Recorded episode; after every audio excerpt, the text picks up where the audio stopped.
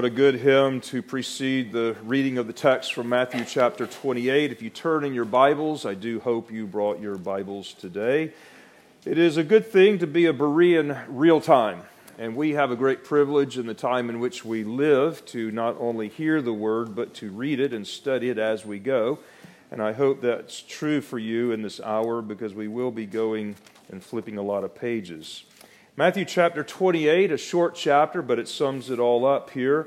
And let's now begin reading at verse 1. We'll continue through the end of the chapter. Now, hear the word of the Lord. Now, after the Sabbath, as the first day of the week began to dawn, Mary Magdalene and the other Mary came to see the tomb. And behold, there was a great earthquake, for an angel of the Lord descended from heaven and came and rolled back the stone from the door and sat on it.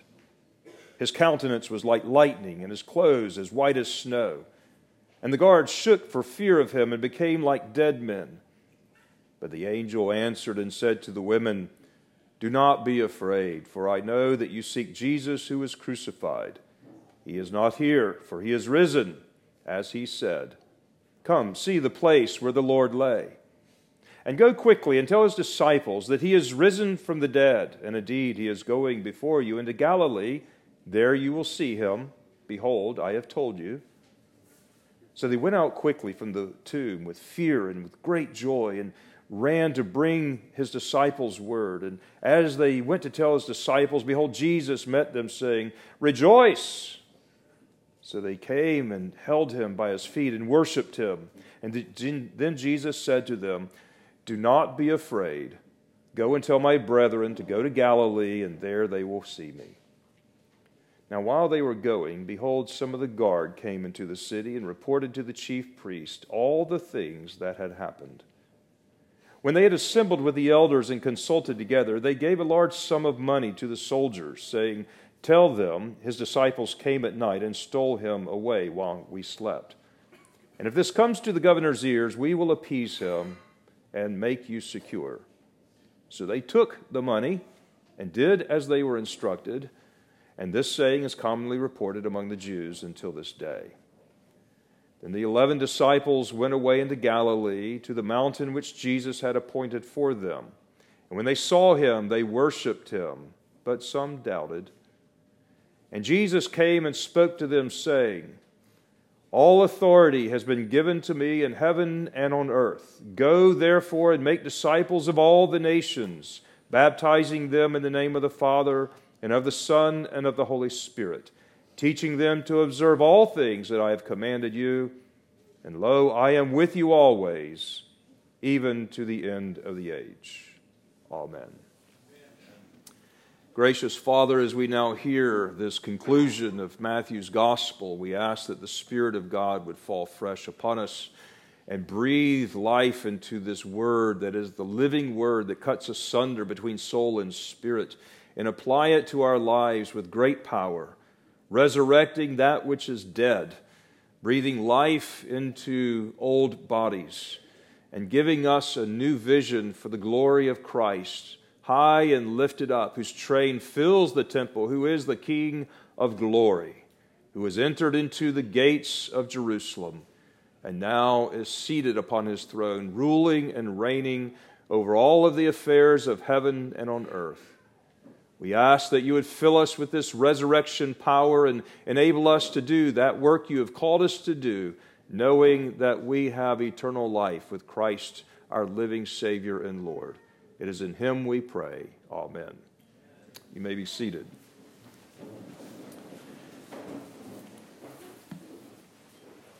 Some of you know that I have picked up a desire for riding motorcycles kind of a stress relief. And it wasn't but a year ago or so, two daughters of mine decided to join me in this venture. And, and so I was able to purchase a project bike last year to fix up. Now, a project bike means a junker.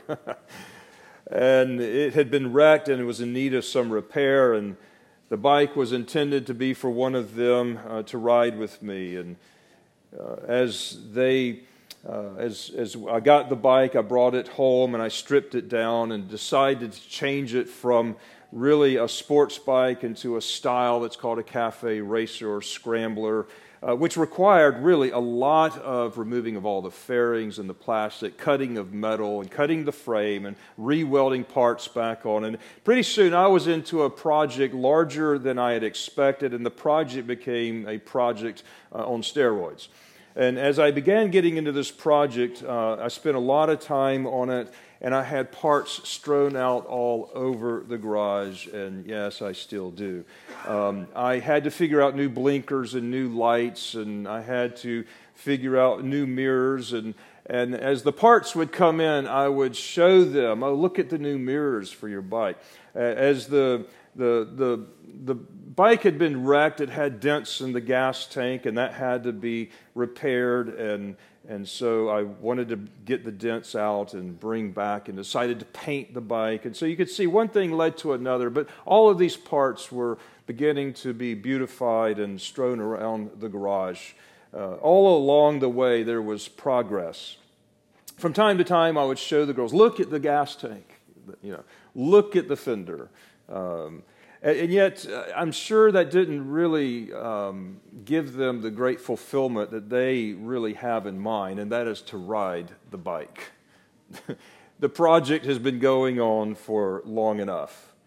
They want something they can ride, something that is useful.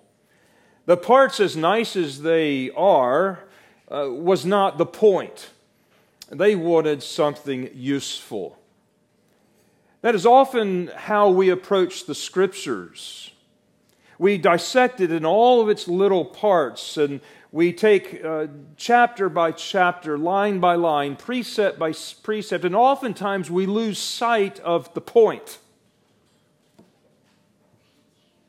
Parsing out the verbs and considering little small nuggets that I can go and take for my day, and little portions of a verse that I can memorize we even treat our Bibles this way in our daily study. We read maybe chapter a day and go about it and we forget really in the individual parts laid out all over the shop what the big picture is. Something useful, something that is prof- profitable and appropriate, and it's the big point, it is the main point. And and that is really what we come to in Matthew's gospel, in the last chapter, and particularly the last four verses, which really is the, where he's going with the entire gospel from the very beginning. So, as we come to the very end of Matthew's gospel this morning, and we bring this study to a conclusion, he brings the entire book to its climax in the last four verses. It's been his point that he's been driving at all along. He is writing from a perspective where he has seen these things, he has witnessed these things, he is privy to the power of these things, and now he writes about these things. Here we have a picture of what he's been developing all along. This is the direction that he has been going from the very beginning. Here, in the last four verses, we have the big picture. We've got something useful. All through our study of Matthew, we've been inspecting a lot of parts, and the parts are necessary and good for the whole. But now we come to the end, and I want us to now pull it all together, get all these parts together, and put them into that useful point that Matthew is making here and see the point of the resurrection. As it all comes together, it comes together in the resurrection of Jesus Christ and his commissioning of his church. And we now are living in the light of that. This morning, I want to gather up these parts, retrace where we have been, and, and, and then put it together uh, at the end in the light of the last chapter you might remember that Matthew's perspective as he's writing this gospel is different than Luke's and John's and Mark's. He, he is not treating this gospel in a chronological dealing with the facts, but he is treating this with a theological perspective. He presents Jesus as king, and that's the point. Jesus is the Son of God. God comes to the earth to reign as king. His kingdom is the everlasting kingdom that Daniel had prophesied about hundreds of years before. And this final chapter is highlighting Jesus' resurrection and is sending out his disciples with his authority and his power to disciple the nations. And this is where he makes his conclusion. That's the point. In fact, what Matthew is getting at in the conclusion of his gospel and where he's been driving at altogether is this would be nothing short than world conquest under King Jesus. Now let's gather up some of those parts. If you're here visiting with us today, you get the blessing of getting the Cliff Note version, and we're going to look at the entire book of Matthew in one setting. It's taken us years, and now here we are in the Cliff Notes chapter 1. If you have your Bibles, we're just going to peruse right through here and skim these chapters here. But I want you to glance at them as we go because I think by doing so, it will help you to see the structure where he is going and headed. In Genesis chapter 1, I'm sorry, in Matthew chapter 1, we actually pick up really where Malachi left off. In fact, I've actually mentioned to some people in today's time, we talk about being a New Testament Christian, and we need to be an all, all of the Bible Christian. And if you take Malachi and you read where he left off, you take this page right here, it says the New Testament. If you were just to tear that out, you, you would have the continuity flowing like it should. We tend to put dichotomies where it shouldn't be. Uh, so we come right into chapter 1, and we have the genealogy, and the genealogy of Jesus, theologically treated now, starts with Abraham. It starts with Abraham because one of the promises made to Abraham is that through him and his seed, all of the nations of the world will be blessed. That was part of that covenant. And in Jesus, we see the one now whom all of the nations will be blessed. From Abraham, we go to David in this genealogy because Jesus is the son of David, the son of God, through whom all of the nations will be reigned. This genealogy extends now through the exile where Israel did not have a king, and it comes right up to the place where they still didn't have a king, and they introduced Jesus, the son of Joseph, the king. Throughout Matthew's gospel, we see the nature of Jesus' kingdom unfold. It would be radically different from the worldly kingdoms. And this is part of Matthew's point part of something we have to own and understand because this would be radically different from even the way that the Jews imagined it would be. While it would eventually get to the complete and total dominion of the earth, the manner of doing so would be different from the way that the world goes about it. It would take time, it would take lots of time. It would include you and me in this process. So here we have the genealogy bringing us up to who this great king is. In chapter 2, now we see a continuation of that blessing to the ends of the world as the wise men come to behold his birth. Wise men from the east, likely from Babylon, the place where Daniel's prophecy about the great kingdom would be told the one the wise men when david or when daniel was a part of the sages in the in the high sage court of babylon because of his dream interpretations and his prophecy this was carried down from generation to generation even among the babylonian court so that these wise men these sages in the east knew of the prophecy and came looking for jesus at the appointed time much like the way that the Queen of Sheba heard of the wealth and the prosperity and the wisdom of Solomon, who was a figure. And so the kings and the queens of all of the world would then come and bring their homage and their worship to the great king of Israel. And so here we have this being lived out and echoing of the past and its types, but now in the fulfillment of this in the antitype. In John or in Matthew chapter 3, we see John the Baptist now prepares the way with the baptism of repentance. The baptism of repentance is preparing the heart to receive Jesus as King, to bow the knee to his lordship, to come under his authority, to receive him as Lord of their life, to be able to be dead to yourself and to pick up your cross and follow Jesus no matter what he says, no matter where he takes you, and no matter what he asks. A complete trust in your Lord requires a repentance first of your heart, a change of disposition, a change of attitude, a commitment of your life to follow Jesus. And here was John preparing the way.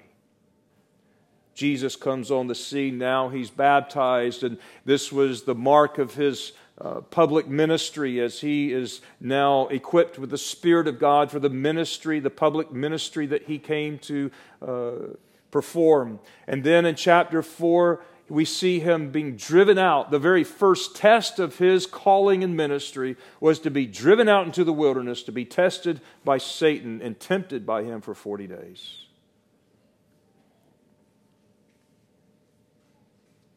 Here, among one of those temptations, Satan shows him all the kingdoms of the world, and he promises to give them to Jesus if Jesus would but fall down and worship him. Now, something, those kingdoms, at that time, Satan did have control over. Jesus would refuse to take the bait, however. He knew that he would inherit all of the kingdoms, but when he got them, it would be so much more than what the enemy would offer or could give. It was like Abraham coming back from the spoil or the defeat of the kings, and he has the spoil and all of the people of Sodom, and the king of Sodom comes out to meet him. And Abraham refused to take anything from the king of Sodom, Sodom's hand. He refused to take the spoil, refused to take the gift from his archenemy. That's the point there. In Matthew 5, uh, chapter 5 through 7, now we have this great Sermon on the Mount, one of the most memorable portions of this chapter, and also one of the most distorted portions of this book. But he starts out by speaking of these Beatitudes Blessed, happy is the man who mourns. And we have to understand that coming off of the heels of John the Baptism's preparation, we have to mourn for sin. That's our spirit, that's our disposition. That is the first place where we then go toward joy and the happiness in the Lord is this repentance.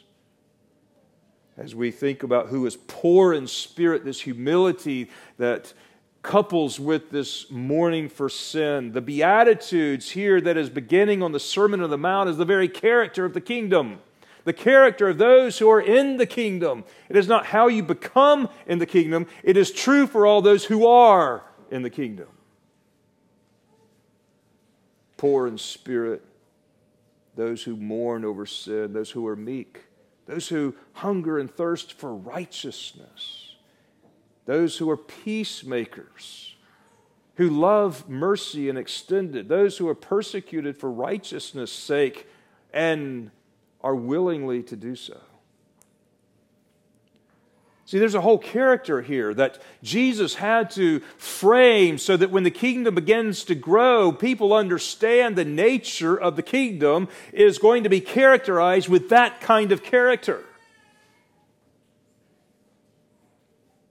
After the Sermon on the Mount, then he comes into chapter 8, where we find a display of his great power and miracles as we're in chapter 8 there, we can overview and just see in that chapter there was the healing of a leper, and then there was a healing of a centurion servant, and a healing of, of Peter's mother in law. We also see then there was a, uh, a miracle of commanding creation in the stealing, quieting of the wind and the waves when the disciples were in the boat, and we see a casting out of a demon. And you see three spheres here in which these miracles are taking place. He's showing power over humanity and all of the sickness and the, the, the problems that we have due to sin. He's showing, secondly, the power over all of creation. His sovereignty, his kingdom would be so far superior to any earthly sovereign, for he can command all of creation. See, when creation fell in Adam, Jesus came to restore creation in the new Adam himself. And so now all creation obeys his voice to the marvel of his disciples. He also cast out demons, showing his ultimate sovereignty over the spirit realm. So there is no and nothing that is not under his authority as he is displaying it.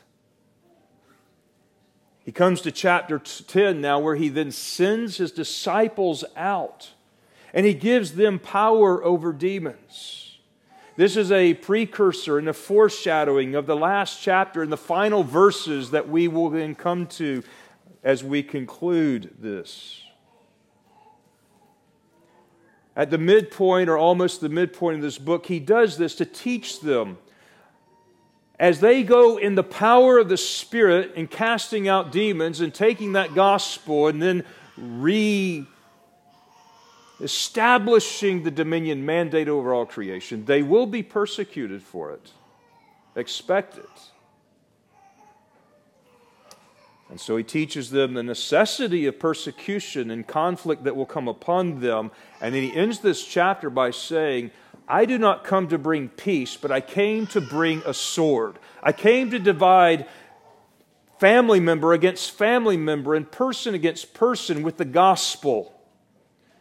Some people will embrace the gospel, and by embracing the gospel and all that it stands for, it will cause a division with others who despise the gospel, who do not love the Lord Jesus Christ.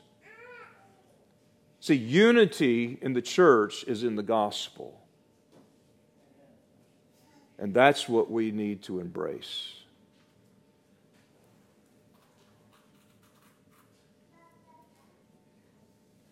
But he warns them it's going to cost them something. It's going to cost them the ultimate commitment that they could ever make in their lives. Their lives. Count the cost. Count the cost. If you're not willing to commit to the Lord Jesus Christ and his lordship, you are not willing to be his disciple, he says. If you don't love him more than father, mother, or sister, or brother, you're not willing to be his disciple. You're going to count the cost. It may cost you your life. If you're willing to die for his sake, then you will live. But if you try to save your life, you will forfeit it. For what does it profit if a man gains the entirety of the world but loses his own soul? Chapter 11, we find John, the precursor, is now in prison, and now he gets beheaded for his ministry. John, first of all, has doubts. He sends to Jesus in prison and he asks, are, are you the one to come or we are to look for another? Now, John had great confidence when he was in the presence of Jesus. But he now has some doubts and he has some questions, and Jesus sends his reassuring words back to John, says, John, I am the one and he shores him up in his faith. He reminds him of the nature of his kingdom, that he comes here. The blind receive their sight, the deaf hear, the, the lame are leaping for joy, the dead are being raised.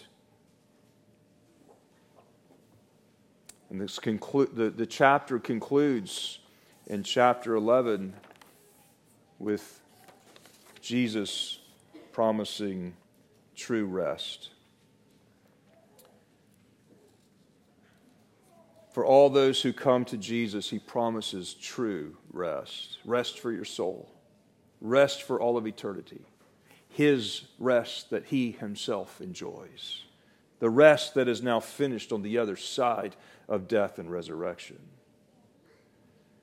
He concludes this chapter with rest, and I think it's important to see that as it segues right into chapter 12. And right on the heels of that rest, he now heals on the Sabbath We have a lot of highlighting now, right here in chapter 12, uh, on the Sabbath. The Sabbath, of course, is rest, right? That is part of the, the whole creation ordinance and part of what redemption brings back to restore to us. And Jesus teaches that He is Lord of the Sabbath. That's why He can give rest, it is His rest.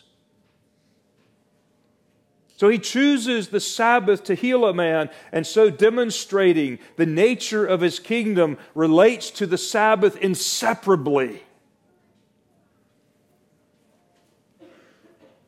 like so many people that are confused with the legalities of the scripture and not seeing the story of it working out. The Sabbath is not a cessation of activity, but resting in the beauty of the new creation that is all good.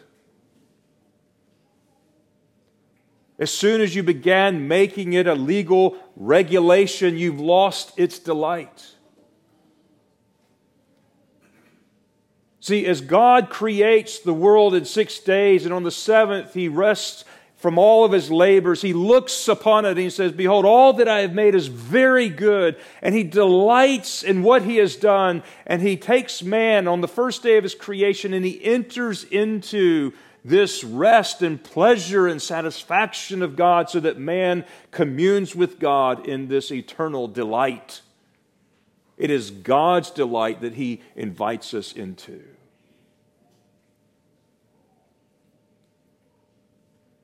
It's not a cessation of activity, it's worship at its heightened estate. So, coupled with this Sabbath rest is the clarification that this king of the Sabbath is now king of time. This king of time is a suffering servant that Isaiah prophesied about. And that's where we come in chapter 12 when he then quotes a lengthy portion of Isaiah. As we see this king of time, this king that comes into this world, changing the order of all of creation, this great king is a suffering servant that Isaiah prophesied and we see that he would be that which is in antithesis with Beelzebub. We see the great antithesis between the seed of the woman and the seed of the serpent in this great cosmic battle where he now says, A house divided against itself cannot stand, being faulted for being of the house of Beelzebub by the very ones who were of that house. He stands opposed and shows the great power that he came. So in chapter 13, he's going to illustrate these matters of the nature of the kingdom with now parables of the kingdom. What the kingdom is like, how it's going to grow, how it's going to, to develop. And he's setting expectations and revealing the true nature of the kingdom. This is very important for the Jews. This is very important for Reformed theonomists and Reconstructionists. This is very important for understanding the nature of the kingdom and how this kingdom grows. I'm not opposed to the latter, but it must be done Jesus' way and not the Jewish way, the kingdom way and not the fleshy way, the servant's way and not the worldly lordship way. See? Because the two are absolutely radically, diametrically opposed as it is upside down. John 14 now, now that we have John the, John the Baptist beheaded. Uh, I think I misspoke earlier. Uh, John now confronts the stately authority and he loses his head for it. But why? Because his ministry was finished. And you know what? When your ministry is finished, uh, whether your head is lost or you have a car accident or you die of old age, God brings you to your eternal glorious home. Whether you are young or old, when God is finished with you, He no longer needs you. And He was finished with John the Baptist. We had to get the precursor out of the way so the king can shine in His light. The preparation has been done. Now the king is present. And so we have John's ministry completed. We come into chapter 15. Now there are more miracles. This is evidencing who he says he was. This is credentialing his message and his power. Again, showing that the kingdom, while in this world, also transcends it. That's how you got to think about this. You're living in the world, but you transcend this world. The church is a nation in this world, but transcends all nations of this world. The church is, in the, is the kingdom of Christ in the power of the resurrection, united together inseparably to its head, Jesus, in the world. And what the world sees of Jesus, he sees through his church. See? It's in the world, but it's not of the world. It transcends the world. That's why we have work to do here. Chapter 16, we have the Pharisees who are unwittingly on the serpent's side and they seek a sign from Jesus. Jesus, show us a sign that you are the Messiah who you say you are. And they're asking for a sign in the midst of Jesus showing all these signs.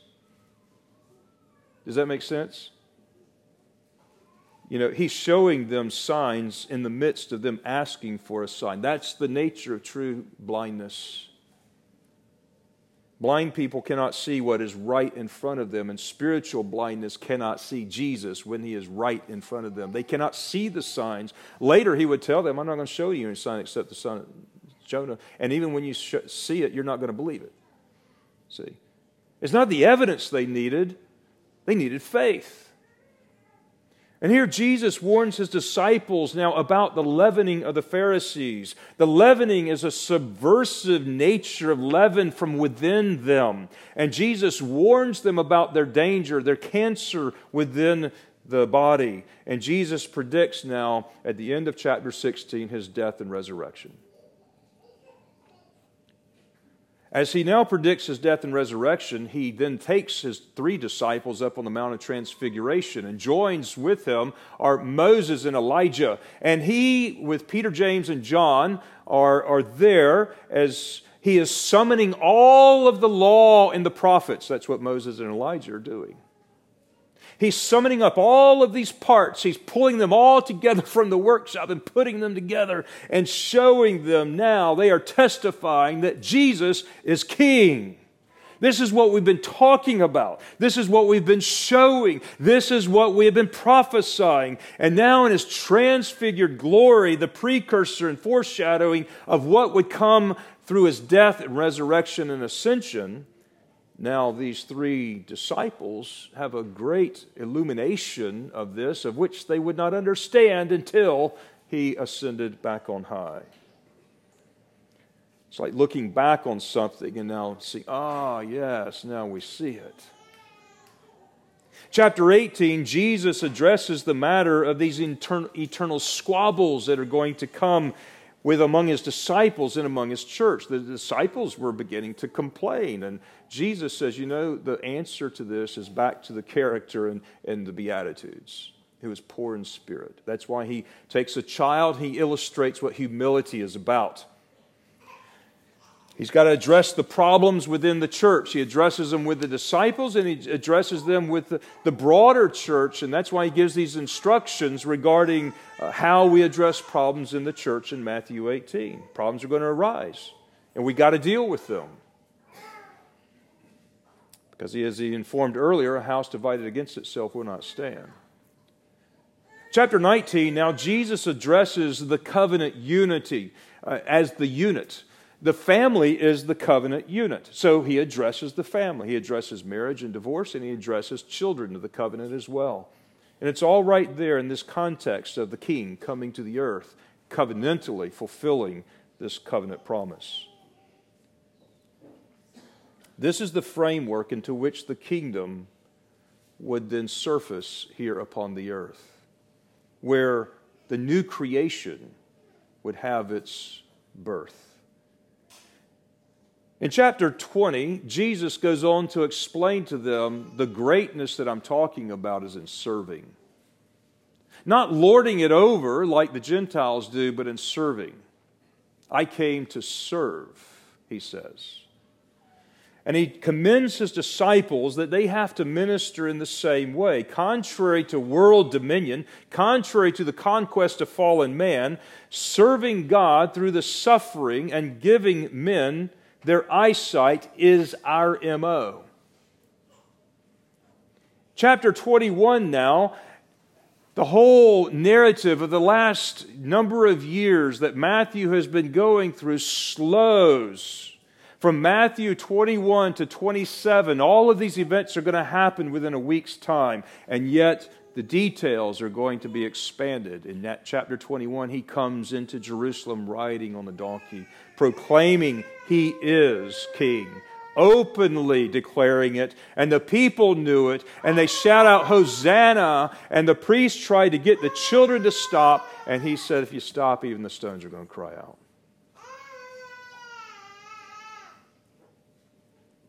What we see here in this triumphal entry is the final showdown. This final showdown has been that which is prophesied since Genesis chapter 3. It's taken thousands of years to teach us, to build us, to shape us, to prepare us, and to help us to understand when it finally comes what it's going to be. And now here it is in the last week, this final cosmic showdown which will change the entire nature of this earth and its direction.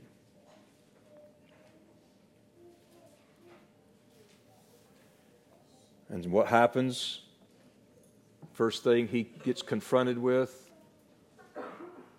is they're questioning his authority. By what authority do you do these things? And he answers them. He answers them strongly. He gives them parables. Parables that they understood that they were the subjects in the parable that rejected God's sending of his son. And so in chapter 23, he declares to them woes. Woe to you, scribe and Pharisee! Woe to you. And what he's doing here is he is declaring judgment upon them. The verdict is out. He is making his declaration of judgment, awaiting the sentencing, which will come in chapter 24. Chapter 24 then predicts his coming in judgment, and we see that judgment did come about in AD 70 when he destroyed Jerusalem, when he destroyed the temple, when he destroyed the sacrifices, and Israel has no longer a nation. In chapter 25, he predicts his final coming in glory, which is still yet in our future. Chapter 26, he eats the, the last Passover because he himself is the Passover lamb. But that last Passover with his disciples is also the first installment of the Lord's Supper that we now continue. And right here in this very time, as we're getting closer to the cross, we have this compression of time and space and matter so that within three days, the death, burial, and resurrection would take place. Passover would be merged into the Lord's Supper, and we would have time of Sabbath emerging into the Lord's day. And we have all of this time and space and matter compressed as heaven and earth are now joined together in Jesus. That's what the temple was about. That's what Jacob's ladder was doing.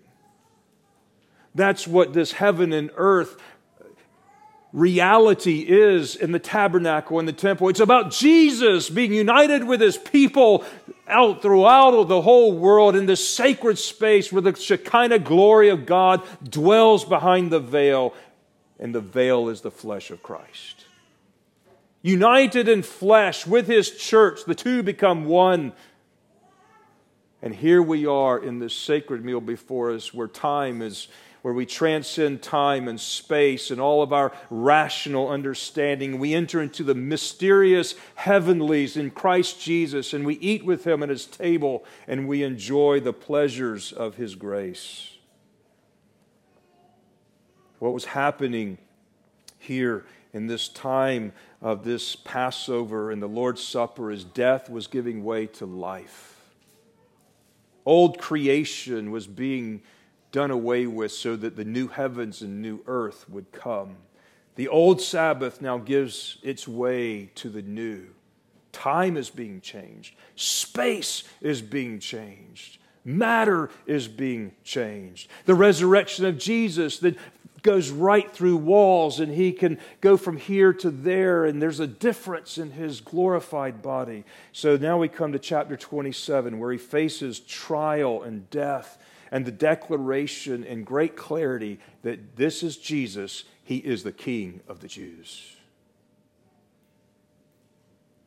There's more irony seen in the events of this chapter than anywhere else in the Bible. I dare say, anywhere else in history. The death of a king to establish his kingdom and to give life to his kingdom subjects. Pagan soldiers mock him and put a crown of thorns and bow to him and say, Hail, King of the Jews! And then moments later, oh, this was the Son of God.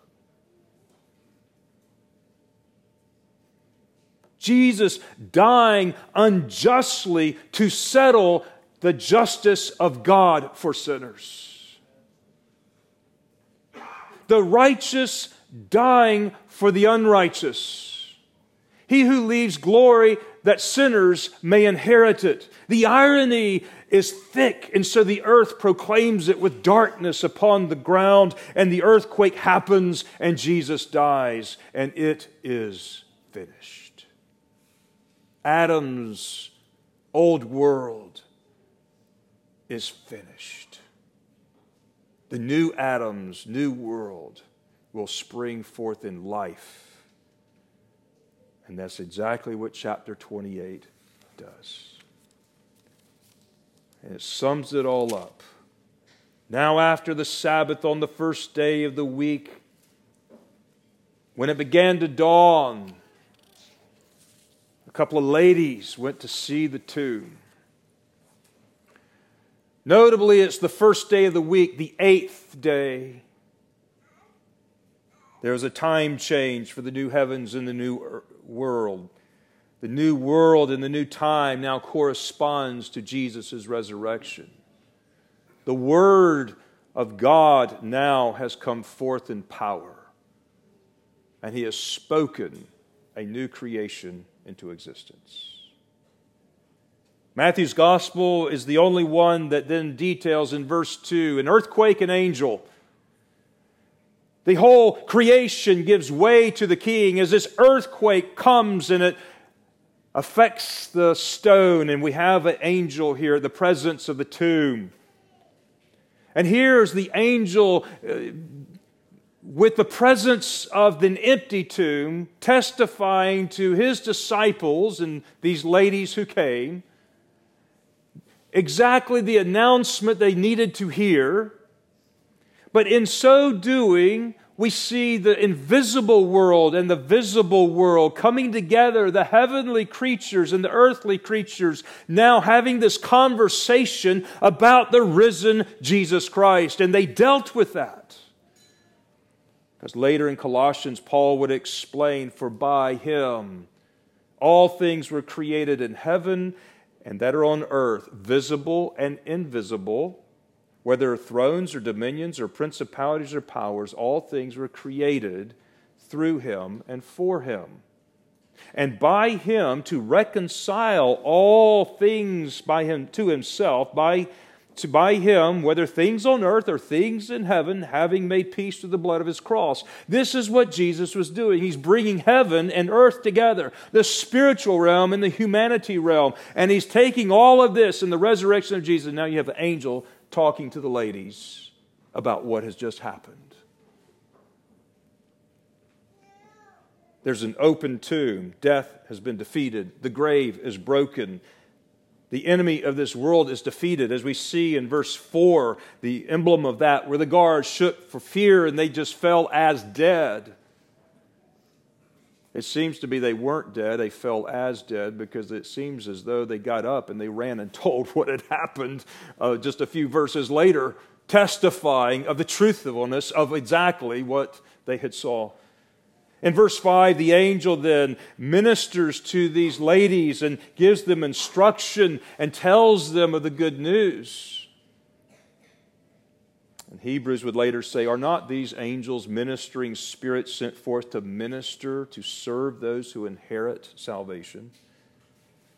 They give this announcement then with instructions. This is not the end, this is just the beginning, just as Jesus told you. In verse 8, it says that they were now, they went out with fear and joy. Those are two twin emotions that are indicative of true believers fear and joy.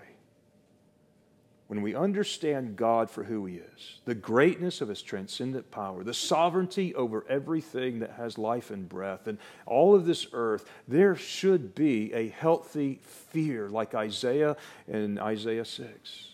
Like Peter, when he understood that he was in the presence of the holy God, when he says, Depart from me, I'm an unclean man. Uh, there's this fear. But coupled and coming right on the heels of that fear is joy. So in verse 9, we see when Jesus now meets these two ladies, as they went to tell his disciples, behold, Jesus said, What's he say? What's he say? Do you see it? Verse 9, chapter 28. If you have your Bibles, what's he say? Rejoice and do not be afraid. I wanted to drive that point home because that is your Christian motto. Rejoice and do not be afraid. Jesus is risen. You might need to apply that today. Rejoice and do not be afraid because Jesus is alive.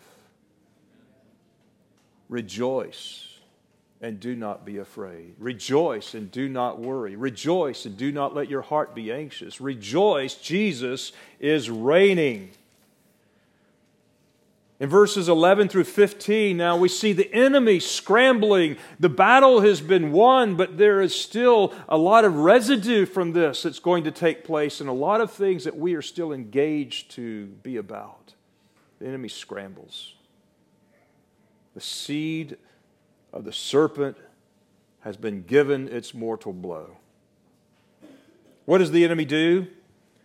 Well, the enemy now goes and these guards go and they tell what all the things that have just happened, and they saw it and they gave testimony to it. And what they do is, is they, they lie, and then they motivate them with money to lie. Does that sound familiar? They lie, and you motivate with money to maintain the lie. Do you see that replayed out in history anywhere? Anywhere close by?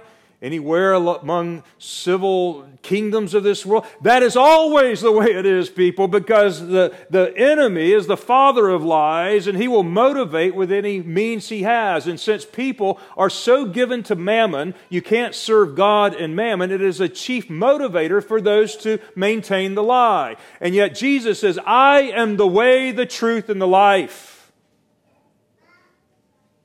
That's why he says, don't serve the money. For the love of money is the root of all evil. It motivates to maintain lies. And then we come to his point. We come to the big point. We come to gathering up all the parts and assembling it together now and what it means. And he says here, For now, this new creation, created in Christ Jesus, all things are new. Now, all power and all authority has been given unto me in heaven and on earth. Go. Make disciples of all the nations. You will be successful. You will be successful.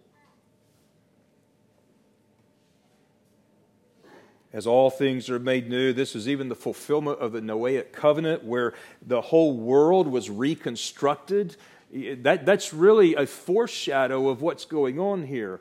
In Noah, Noahic covenant, we had men before that that lived really long years, and we have a difference now after the Noahic covenant to make way for the new heavens and the new earth. It was a, a token in what Jesus was going to do, and as the ark then saves through the baptismal waters of judgment, now here is Jesus fleshing all of that out and now bringing in the new heavens and the new earth, showing that the earth has now been finally reconstituted. The nature of this world is different, the time of this world is different, and the power of this world is now regained for humanity under the head of our new Adam, Jesus Christ.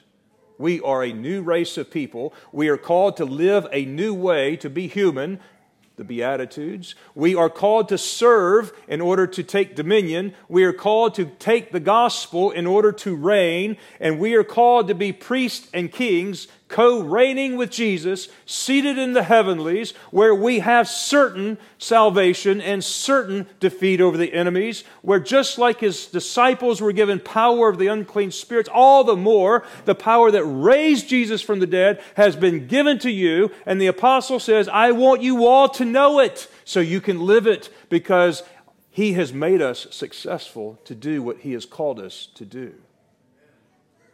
We don't question it. We don't doubt it. We need to get busy about it. He sends us out as an extension of Himself. But remember all the lessons. It's going to cost something. Are you willing to be a disciple? You're going to go through tribulations. People are going to judge you. They're going to be unjust to you. They may kill you. It's all part of it. Are you willing? Are you willing? He says, My kingdom. If you're willing, you're going to have life. You're going to have it abundantly. You're going to have rewards, the likes of which you cannot even imagine. Are you willing to lay your life down today and deny yourself and pick up your cross and follow Jesus? Are you willing to let injustices happen? Do you know that I will reward you greatly and give you great joy if you are persecuted for righteousness' sake? Are you willing to do that? Oh, we love our personal peace and affluence. We love our idols. We love the things that this world has to offer. But are you willing to suffer for Jesus for just a time so that you can experience the abundance of glory, the likes of which you can't even imagine for all of eternity? If you lose your life for His sake, you will gain your life back and so much more. So go, he says. Go. Disciple the nations you know, Paul was, was quite eager to give his testimony of Jesus' power before Caesar. He was not worried about his life down in Jerusalem. And Jesus says, Lo, I am with you always, even unto the end of the world. I will always be with you. Folks, let me tell you something. This is Jesus with his church today. I know some people say, oh, well, he is with us. He can't you know, be with us physically with us and all this. And he's with us in his spirit. Jesus is with us today. He's just behind the veil. And success is guaranteed. The kingdom of God has come. Jesus is king. And the more you read the world's news and get indoctrinated the more it tends to cause doubt that Jesus is reigning here. But God is king here. We have work to do. It has nothing to do with catering to this world, but replacing the old world with the new. It is not being relevant to the world, but powerfully holy and distinct from it. And by doing so, we draw all men to Jesus. This whole idea of the church being relevant today is rubbish. Relevant to the new world, yes, but relevant to the old world, absolutely not. We are not to live the same. We have a new way of being human. Putting all the pieces together now, make this resurrection applicable to your life. The applications that we need to remind ourselves of here are number one, the character of the kingdom must be fully embraced. That's the Beatitudes.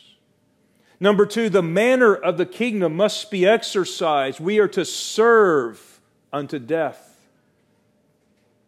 versus the world's way of killing and manipulating and motivating and bribing and lying. Number three, the requirements of the kingdom will require us to count the cost. Are you willing to suffer for Jesus? You will suffer. Are you willing to? Is that your joy? Is that your desire? As Paul would say, I desire to fellowship and to know his power and to fellowship with his sufferings. That was his joy. And are you willing to participate in his kingdom? It requires your activity to be a part of the going and making disciples of the nations. We have churches to plant, buildings to build, souls to disciple, Bible to teach, a new way of living as humans, and a new world to cultivate a new character in the new heaven of which has begun in Christ Jesus in this new world. If you're a Christian today, folks, you're a new creature. Behold, all of the old things have passed away, and behold, all things have become new. If that's not true of you, then today is the day of salvation if you but call upon the Lord Jesus to save you. You can repent of your sins. You know that you will come under the wrath and the judgment of God. And yet, Jesus has paid that penalty for you, and you can receive Him and trust Him and lay your life down and follow Him whatever it costs. And you've got all of eternity to rejoice with Him in His great power. King Jesus is King, and one day every knee will bow to King Jesus and confess that He is Lord. May that be true of you and me today. Our gracious Father in heaven, we pray that your Spirit would reign in power right now over the hearts and minds of your people. We pray that the gospel would be heard in a spiritual way to conform us to its power, to raise us out of our slothfulness to raise the dead to life, to energize us in the new way of being human in Christ Jesus, to serve and to love in the manner He has spoken, to eschew evil and embrace righteousness, to separate ourselves from the filth of this world and to live holy and as lights in this world while we still are in it, to never be of it. We are thankful for your everlasting kingdom of which Daniel promised and prophesied, and which Jesus has fulfilled. We thank you for this kingdom that is growing in our own hearts, in us, in this church, and in this world. And we pray that you would encourage us with this good news of the powerful resurrection of Jesus Christ, which has changed everything. And it's in Jesus' name we pray. Amen.